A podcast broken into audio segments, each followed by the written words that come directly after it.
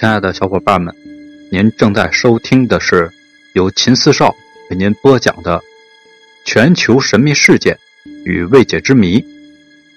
接下来，让我们精彩继续，一起去探寻那些未知的秘密。为什么各国神话在人类起源上异常的相似呢？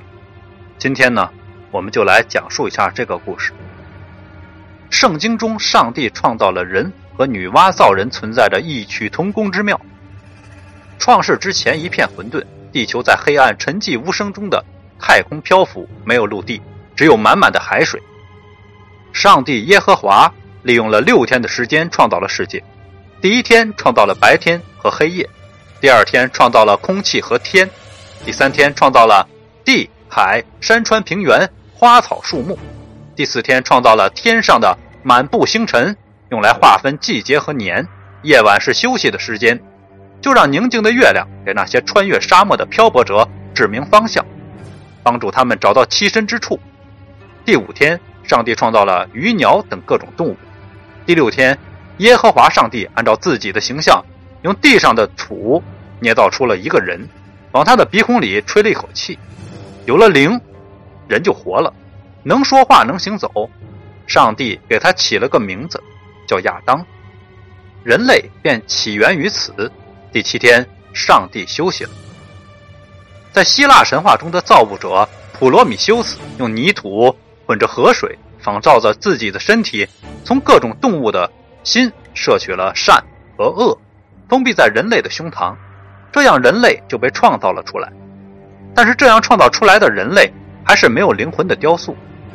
智慧女神雅典娜看到了普罗米修斯的杰作，惊奇于这泰坦之子的创造物，便把灵魂和神圣的呼吸吹送给了这仅仅有着躯壳的生物，就是人类。在印加神话中，创世神帕查卡马克在现在的蒂亚瓜纳科，按照人类的模样雕刻了许多石像，有一般百姓的石雕像，也有将来统治这些人的首领像。还有许多孕妇带着孩子的妇女，他命令众神在那些石像上刻上名字，并告诉他们哪些人在哪些地区可以繁殖后代。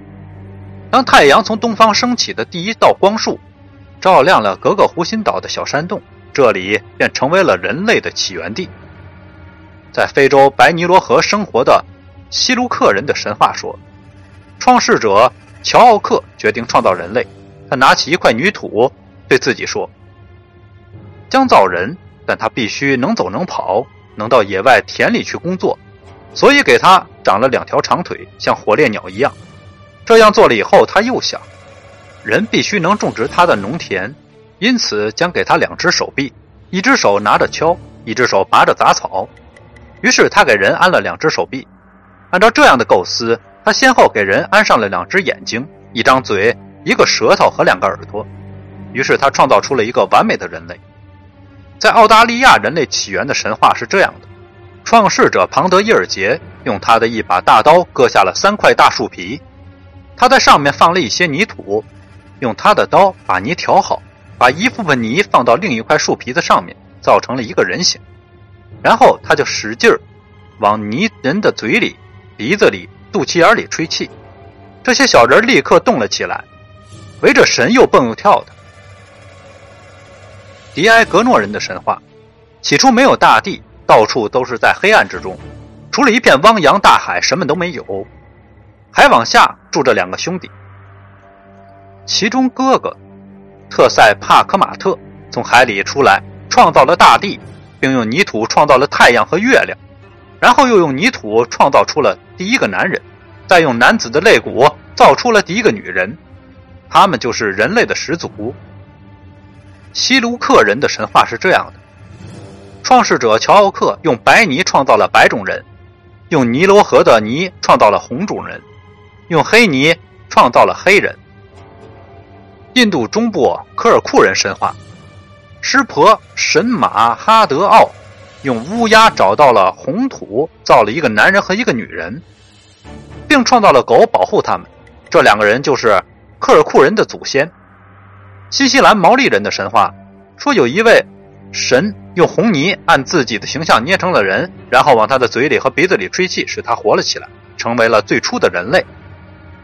比兰人的神话呢，是一个创世神叫梅鲁，他巨大无比，他用自己身上搓下的泥土创造了两个人，就是人类的始祖。萨卡兰人的神话有一个叫萨拉潘代的神，使用锤子将泥土锤成人形，成为了人类的祖先。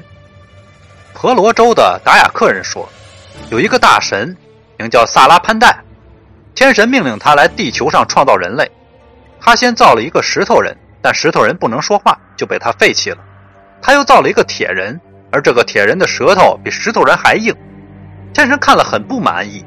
第三次，萨拉潘代造了个泥人，泥人极有灵性，一造好就开口说话。天神十分高兴，对他说：“你造的人能行，让他成为人类的祖先吧。你必须另造一些像他这样的人。”只有埃及神话，关于人类起源说的是神呼唤出来的，但也有说创世神克努姆用陶土造人的传说。这些用泥土造人的传说几乎遍及全球所有大陆：中国、中亚、新西兰、澳大利亚、非洲、古希腊、阿拉伯地区和美洲，而且这些神话都是在几千年前。可以想象，远古人类交通不便。各大陆都被海洋、沙漠相阻，无法相通，文化隔绝，无法交流。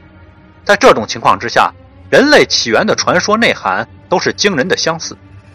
那么，人类的想象是随机的，但其重合的几率非常的小。在全球所有民族和语言区域当中，这些传说却如同出自一个模板。若非真实的历史，又是谁在冥冥中做了这统一的安排？今天的故事讲完了，谢谢您的收听，再见。